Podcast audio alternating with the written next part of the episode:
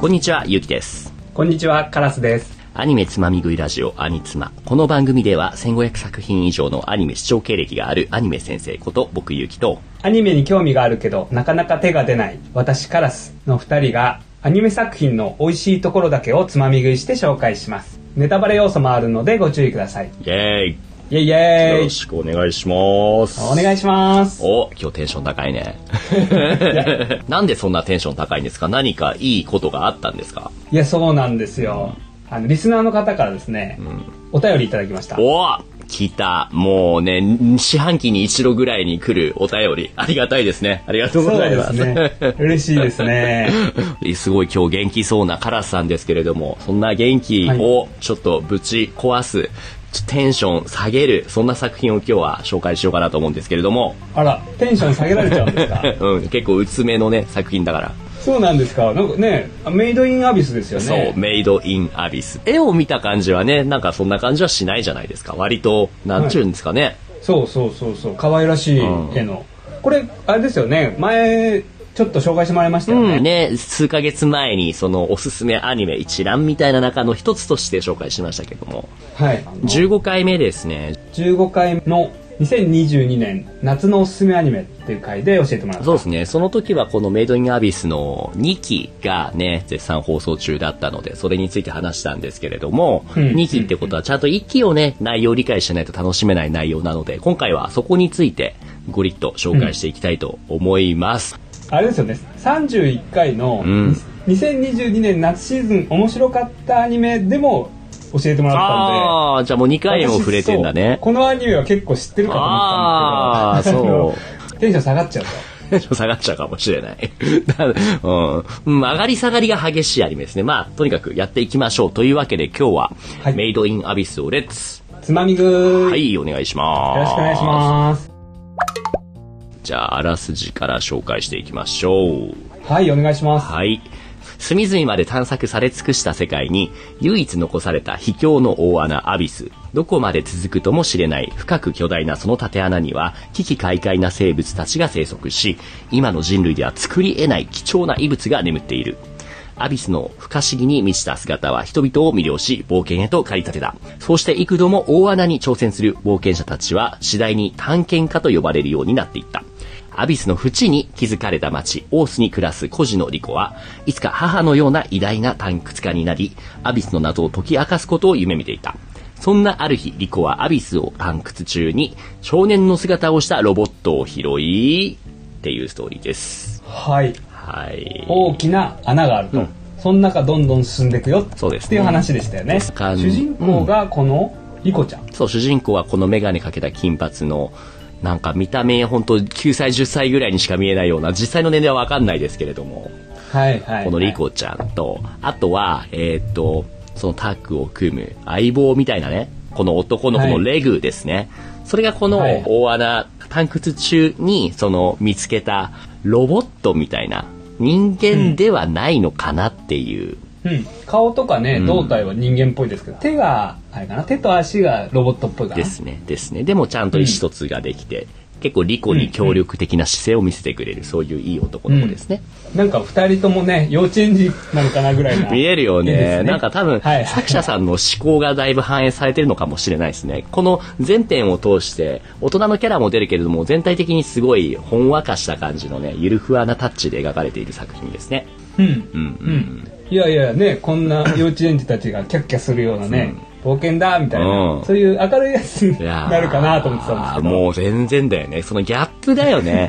イメージ、あれに近いですね。あの、マドカマギカ。はい。17回うんに放送した魔法少女マドカマギカみたいだってことですね。あれもそうじゃないダメは可愛いけれども、はいはいはいはいでも中身は結構えげつなかったじゃないですか。うん、グロかったですね、中身そうね、だあれもね。ね。それと近いですね。あ、そういうことですか。じゃあこの幼稚園児みたいな絵はええ、これ騙しってこと騙ですしね。ですね。もうブラフですね。わああやばいやばいやばい。騙されると思っ た。あそうだった。まあ、なんで今回は、そのどういうところがね、そのえげつないっていうのをね、まあ全体を紹介するっていうよりも、個人的にすごいショッキングだったところっていうの を話していこうかなと思います。はいはい、お願いしまはいす。。まずこの大穴ことアビスっていう存在がね、その、この世界にはありますっていうね、あらすじ話しましたよね。そうですね、はい大きな穴なんですよねそうなんですよ。今これね、そはのい画像た検索の、えっと、Google で、その大穴っていうものが、大体どういう構造なのかっていうのを、その漫画でも描かれているんで、表示してるんですけれども、うんもう大体そうだな、100メートルごとぐらいにいろんなエリアが分かれていて、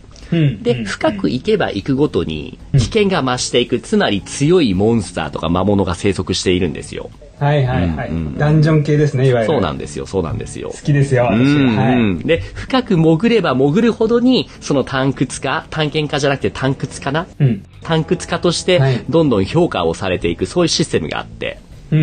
んうんで、それを表す存在というか、その印が、この世界では、笛があって、それを、どんな色の笛を持ってるかによって、その探掘家がアマチュアなのか、プロなのかっていうのをね、見分けてるんです。はいはいはいはい学校で行ったら交渉で、うんうんこの色は3年生でこの色は1年生みたいそうなのそがうそうそうそうそう。笛だってことでですすね、ねですね。例えば、リコたちは最初赤笛とかから始めるんですけれども、その、はいリコにはお母さんがいて、そのお母さんっていうのは伝説の探掘家として知られているから、この一番上の白笛、伝説級の探掘家として知られているんだよ。ああなるほどなるほど、赤の探検見習いみたいな人からうんうんうんいろいろな色がで最高は白そう、赤、青、紫、黒ときて白、白笛ですね。で、その白笛のお母さんのライザっていうキャラクターがいるんですけれども、はい本編にはね、回想シーンの昔の姿として出てくるだけで、実際は今まだ出てきてないんですよ。っていうのにも理由があって、このはいはいはい大穴っていうのは深く潜れば潜るほどに、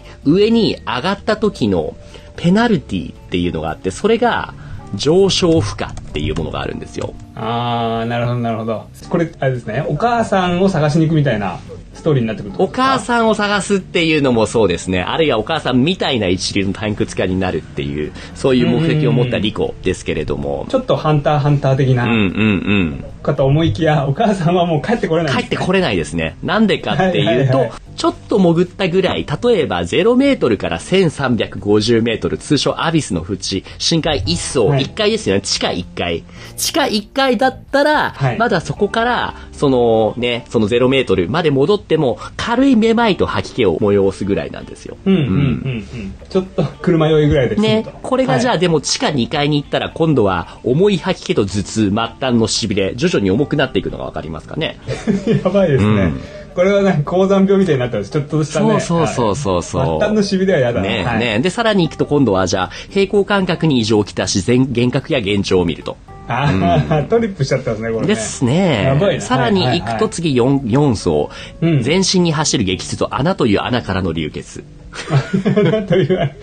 目目や口、ねえ鼻。です。嫌だな、毛穴からも出ちゃうかそのら。まま、はいはいはいそうかもしれ血が出ちゃなう。い。で、5階まで行くと今度は全感覚の喪失と、それに伴う意識混濁、そして自傷行為に走ってしまうと。あーあちなみにごめんなさい、ちょっとここら辺で質問みたいんですけど、え、5階から1階に戻るとってことですかそういうことです5階から0階か。そういうことです。5階から0階に戻ると。もう、じゃあ5階から4階ならそうでも5ない。回から4、いや、5回から4回も結構重いです。はいはいはいはいはい。もうそうなんですよ。なるほどね。いや、あじゃあ高山病みたいに徐々に帰ればいいじゃないかとか、そういうこでとはじゃなないいんです。もうそこまで行っちゃうと、そこから上に行っただけで結構なペナルティを課されてしまったりするんですよ。ねえやだな。 ねえ。で、さらに行はくと、6層で、人間性の喪失、異形生物への変異と知性の消失って書いてありますね。もしくは 死。しいもしくは死あが、ー死が入ってきましたね。この1個前は自傷行為だったんですよですねね。周りに止めてもらえばと思ってたいやけもど、うねだねもしくは死って死んじゃうってことですよね。で、もう一番下、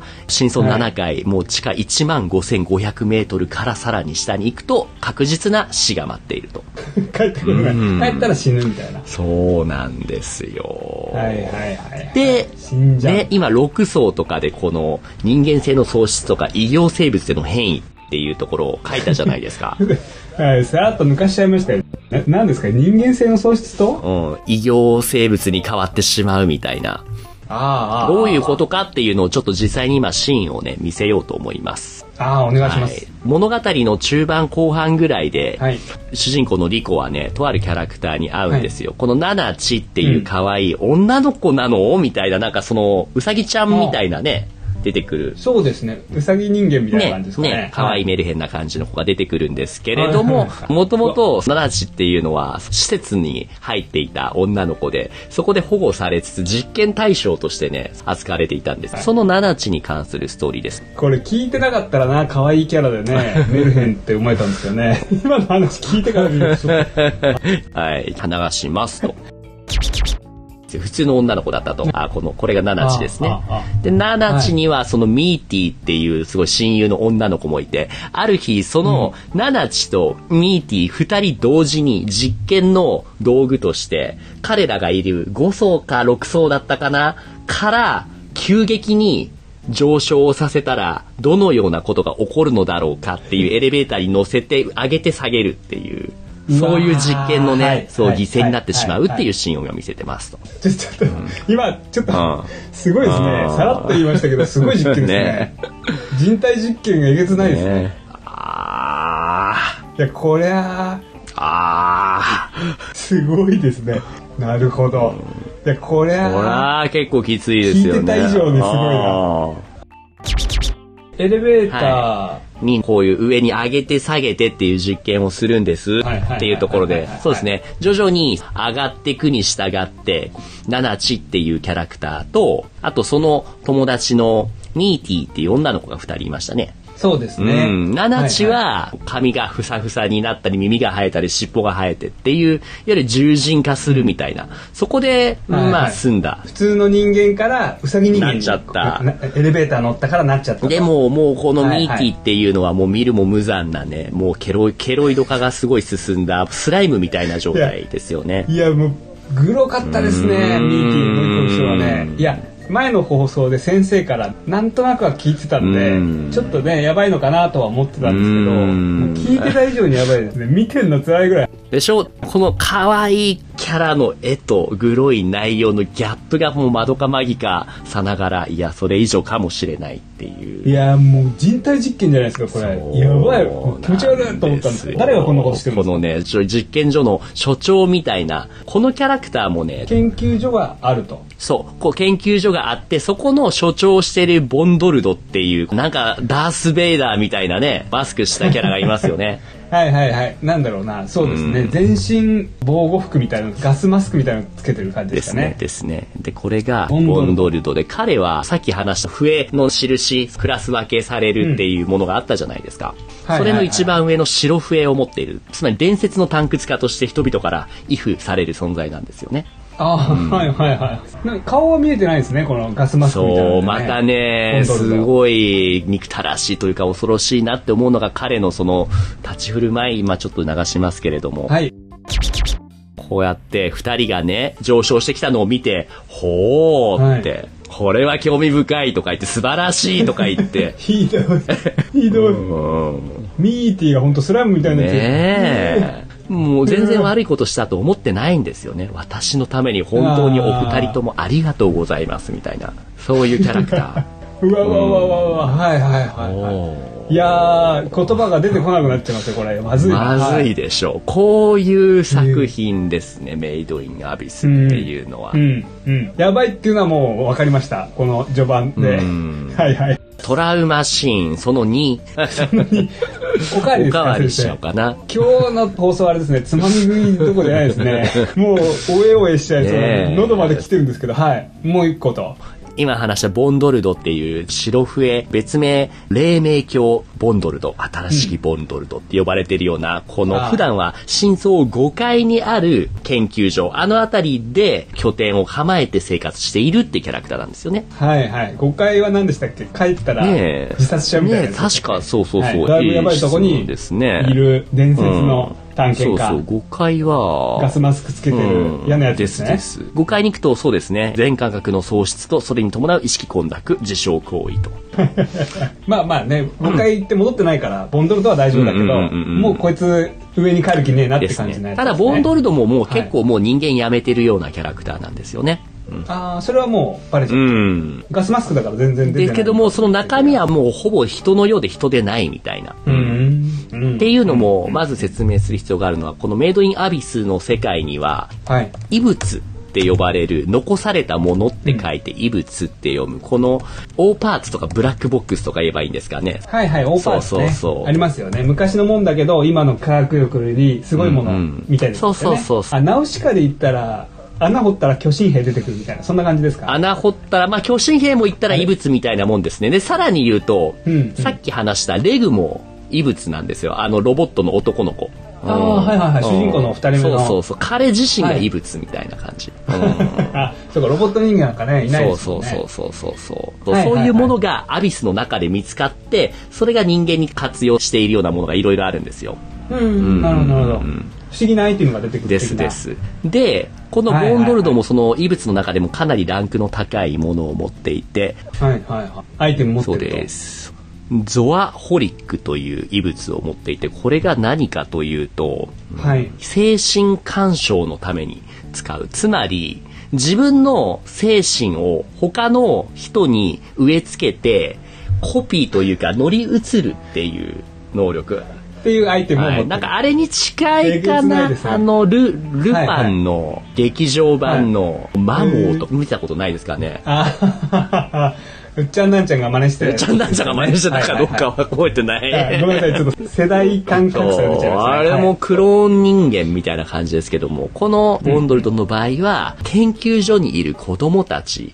の精神を乗っ取って、で、いつまでも自分の意識は自分は生き続けるための道具として扱うっていうことができるんですよ。体を乗そうりです移るみたいね。なから体を捨てて、うんそうそうそうそうそう。自らの精神を他人にそう乗り移させるみたいな。はいはいそうはそういそう。ナルトで言ったらオロチマルそみったいな。ちの方が近いね。そう、オロチマル的な感じ。はいはいはいはいそうなんですあよ。体を捨てて、精神だけ他の子供のところに今乗り移ってるんだとですですですです。うーんはいはいはいで、それが絡んだまたね、もうね、胸くそ悪いシーンがあるんですけれども、それはメイドインアビスの劇場版ですね。そのアニメ1期と、まあはいアニメ2期もあるんですけど、その1期と2期の間にやってた劇場版のストーリーで、はいはいはいこの作品には、もうね、大丈夫 大丈夫ですかいやいやいやいやいや胸くそ悪いシーンがみたいな「へえなんでどんなですか?」ってねいつもだったら言うんですけど、さっきのシーン見せられちゃあ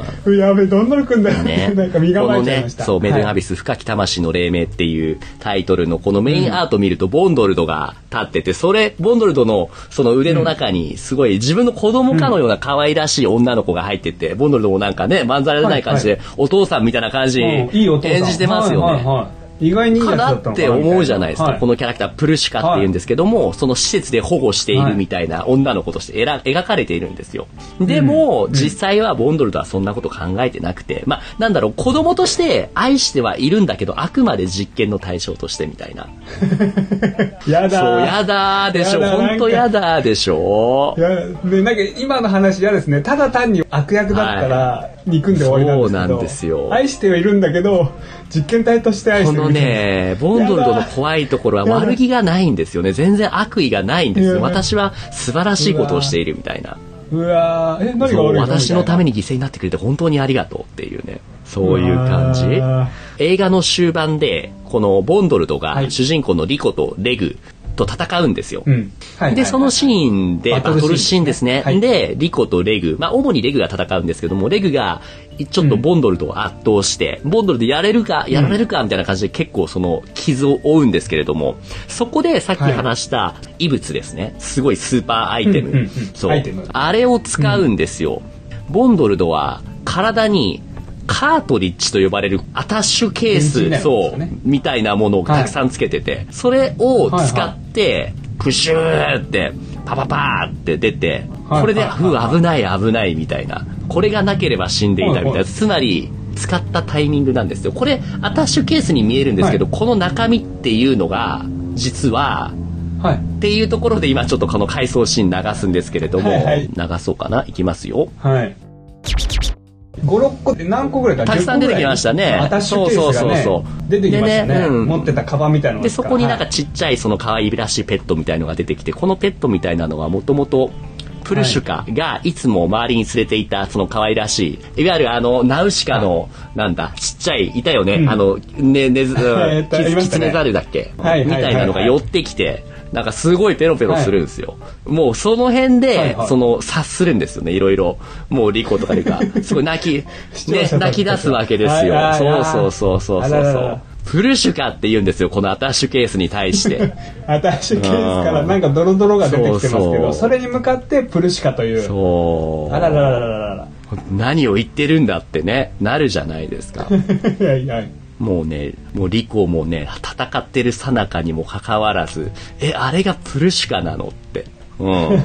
泣いちゃってますねもはい、この臓器というか心臓というか何かうごめいているピンク色の物体がこれがプルシュカだったものですね。うアタッシュケースの中うーでんな んかね物体がねありますねプルシカこれがプルシカうん うえーもともとプルシュカっていうのは孤児として、最初から子供とかだったわけじゃなくて拾われたんですよね、ボンドルドに。で、はい最初はもうはいはい全然もう精神もまともじゃなかったんだけれども、でもいろんなその解放の解もあって、元気な子に、ね、なったわけですよ。で、助けてもらえたって、ボンドルドのおかげでっていうところを感じて、プルシュカも、あ、お父さんお父さんってすごいね、けなげに懐くわけですよ。はいはいパパ私があなたのパパですよってボンドルの本人も言うわけです よで可愛がっていいシーンだよねなこれだけ見るそとうなそうそうそ全然いいシーンに思えないのなんでだろううなこうしてね育って育ってあたとえあープルシカいい子になね、って例きたえねばとある日、設備がもう第5層にあるから、何があっても上に登ってはいけないよって言われているのに、ちょっと気になって階段を登って上に行っちゃったことがあって、そうすると、はいはいはい子供なんですからねはい負荷がかかってね、こんなでぐちゃーってなっちゃうわけですよ。うわうわうわうわうわ目玉がドボッと飛び出て歯も全部なくなね、っでちゃもうそれでも救ってみせるみたいなちゃんとお父さんしてるじゃないですか。あ優しい、ね、あんなにけなげでね可愛らしかった女の子、はいはいそうボンドルドもちゃんとねお父さんらしいことをしてはいはいボンドルドパパ、いいじゃないですかあげていたのに友達として出会ったリコとレグでそのリコとレグがお父さんの前に立ちはだかる、でお父さんを助けるために、はいはい気づいたら自分がカートリッジの中に入っていてそれでお父さんの命を助けているというカートリッジっていう上昇負荷を無効化する箱型の装備品かあ二2個目の能力としてカートリッジっていでうのがあるそんでれすねの電池の一つとして子供というかその施設のコラを使うとその中の犠牲の一人になってしまったっていうことですねあそれがさっきのアタッシュケースみたいな、うんうんうんうんあの女の子が入れられちゃってそたうそうそうそう。でも意識はあるわけですよ。このカートリッジの中にあっても。カートリッジの中意識があうるん。うえーそう、痛い痛いっていう意識が残っている。そのカートリッジに使っちゃった、うんで、そこで、ね、印象的なセリフが、液体がね、流れ落ちちゃってるじゃないですか。うんはいはいはいはいで、リコがね、そのこぼれちゃってるところを見て、え、プルシュカがこぼれちゃうって言うんですよね。はいで何も知らない時でも、いやいや、よくわかんないってなるけど、でももう、ねこぼれちゃうみたいなプルシュカだった存在、その液体がカートリッジの中からこぼれちゃう。あー、やばいやばい、みたいな感じの。うえーそれ、そう、そううえーいう作品ですよ。ひどいよひどいよでもパパ、パパやって、はいはいはい丁寧に育ててたのも全部このためだったのみたいなね、感じで、 ね。うわそようそういう作品ですと、トラウマアニメですと、うん、いやーこれだけじゃないんですもんね、この手のがいくそうでつもすいくねつも、 2期もねとってもトラウマ多めででも面白いですねああ前ね紹介してくれてたのは下行っちゃうともう戻れなくて、帰らずああのーそうですそううですよく覚えてますねそう人間そう探検隊が下に潜っていってうん帰れないから、じゃあもう人間をやめてみんなで異形の存在になってっていう暮らしを始めた村についての物語ですよね、うんうん、うわートラウマアニメとは聞いてましたけど、ね、予想はしてたんですけ どもう予想をはるか上に上回るそ気うで持ちすよ悪さでしたねね。しかもやっぱこのね、いや、良くないというか、特に極めつけがそのキャラクターのね、その悪意があってやってんならまだね、なんていうのかな、わかるんだけれども、それを悪を悪と思ってないっていう存在が余計に純粋悪ですよね、感じますね。すごいな怖いですねえこれもう終わったんですかまだまだ続いてますね。まあ今はセカンドシーズン終わってますけれども、その漫画がまだ続いてるので、うんうんうんうんなるほど、はいなるほど。というところでございました。どうですかこのメイドインアビス、美味しくつまみ食いできましたか美味しくいただきましはいよた。かった。メール紹介のコーナー。はい。あの、リスナーの方からですね、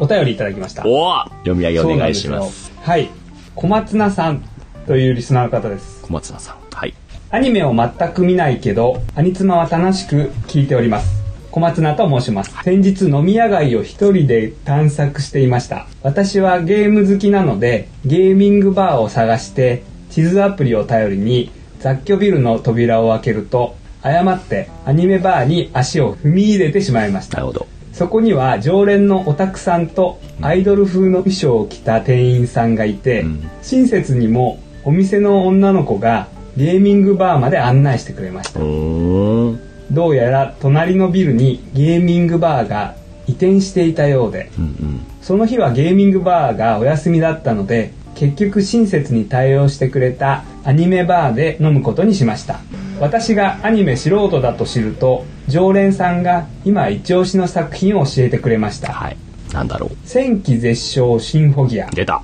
「ニーヤ・オートマタはいはい。」 「トライガ」の3つをされましたおーん。シンフォギアはアニツマで取り上げられていたので再度聞き直して理解が深まりましたあと2つのニーヤとトライガンも今後取り上げていただけると助かります長くなりましたが取り上げてほしい作品リクエストとしてお便りしましたはい。というお便りですはーい、小松菜さん、ありがとうございます。 ありがとうございますなんかもう、国語の授業みたいな感じで読むね。 そうでしたちょっと読むのに必死であれでしたねうんいいんですよまた棒読みになっちゃったからおはーいいいですあ多分だけれども、小松菜さんはきっとカラスさんと同じぐらいの年代の男性なんじゃないかなって思うんですけど、はいはいはいはいなんとなくね、そう、飲み屋街探索していて。で、しかもゲーミングバー、まあ、ボードゲームの好きなカラスさんとちょっと似てるようで、まあ、少し違うかな。うんうん。なんか結構接点が多そうですね。そうなんですよ実はですね、うんこの小松菜さんもええポッドキャスターさんであ、そう。うんうんうんうん。はい。ゲーム脳っていう番組をやられてます。ゲームの、はい、そう。はでい。、脳は脳みその脳じゃなくて、農業の脳なんですよ。ああ、農農家の方なんで業。すねはい、なるほど。ゲーム脳。はい。ゲーム、テレビゲームなんかすごい好きで、ええ。そのことを話してる。あそうなんだ農業とゲームのことを話してる方です、ね。え、カラスさんも何回か小松菜さんのラジオ聞きました結構聞いてましたよ、ええあとね、うんそう、一緒にう、ん。ズーム飲み会をあ、させてもらってた中でそうなんだ。なんか面白そうなんいですよゲーム紹介会ありましたこのゲーム脳の中で。そう。私が一番好きなのは、うん小松菜さんが持ってるうんゲームをゴソゴソってええータンスから出してきて、うんこれこのゲームがあったなとかって言って、え。うんうん。思い出を語るっていう回があるんですけどほうほうこれ面白かったですね、へードンキーコングがどうとかあーの 僕も持ってたなみたいななるほどそんな感。じなるほどね。じゃあやっぱ結構懐かしめのゲームが多いかなってことかなそうですまだね現役でゲームやられてるんでーん最新のも言ってるんですけど、はい逆にカラスはそれわからないんで、うんうん。昔のレトロゲーの話が面白いですねええ、これちなみにお一人でやられてるのかなその二人でやってそるうなんですのよあ、一人でやってるんだ。一人でねやってるんですそれはゲームすごいうんうん本業は農家みたいなんで、ええ雨の日はね農業できないらしいんですよああ、じゃあもう成功うどくならぬ成功うゲームだね。そうそう、うん成功うゲームポッドキャストみたいなおうおうへーで、そんな小松菜さんが紹介してくれたこの3つの作品ですけれどもね、シンフォギアはこの間ね、の新しく学びましたね。あそうですね37回で紹介した「戦記絶唱シンフォギア」そうですすでねね。です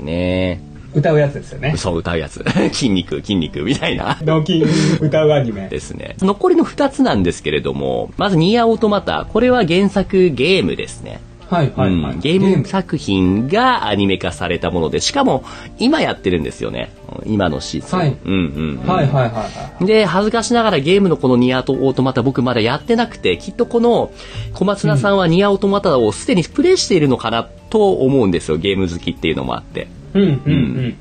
僕、ゲームはちょっとやる時間が取れないんですけども、代わりにこのアニメをちゃんと見た上で、それで責任を持って、じゃあね、紹介できる日が来ればなと思っていますと。あそうですねはい見たらぜひお願いしますはい。で、次にこのトライガンなんですけれども、はいこれはね、そうですね、もともと漫画作品かな。で、アニメ化も以前に確かされてるんですよ。2010年か、されていて。うんこれ有名ですよね、うん有名です。有名ですが、これも恥ずかしながら結構名作だ、そうなんだけど、見てないんだよね。あららららあー意外ですね。いや先いやいやい生やが空振り2回もするな んて。えこんなん初めて。いや、意外とメジジャーどころ見てなかったりするんですよね。ああーあ。そう年代もありますかね。これ結構前のやつですもんね。トライガンっそてう。しかもこれね、なんかね、新作が最近っていうか今やってるんですよね。トライガンスタンピードっていうのが。ああ、新作うん。リメイクじゃなくて。多分これ新作ですね。どっちなんだろう。だからそこも含めてちゃんと原作見た上でトライガンスタンピード両方とも見てからだな。だからちょっと、うんうんあーなるべく近いうちに早いうちにしっかり僕の方でそう作業して見てからお伝えできるようにしようと思います。よろしくお願いしますあ、。いいですね。じゃあ小松田さんおお楽しみにということで。そうだね。 っていうところです。はい。お便りありがとうございました。ありがとうございました。というわけでお送りしましたアニメつまみ食いラジオアニツマ。番組では見なくてもわかるをモットーにおすすめアニメをつまみ食いしていきます。忙しい人やアニメに興味のない方はこの機会に時短でパクッと情報をつまみ食いしちゃいましょう。番組への感想は、ハッシュタグアニツマをつけてツイートしてもらえると嬉しいです。ポッドキャストや Spotify でお聞きの方は、高評価、レビューもいただけると活動の励みになるので、よろしくお願いします。アニメ好きの方から私のようなアニメ初心者に進めたい作品のワンシーンなどもお待ちしています。番組へのご意見、ご感想は概要欄のメールアドレスや番組ツイッターからどしどしお送りください。というわけで今回はここまでです。ありがとうございました。ありがとうございました。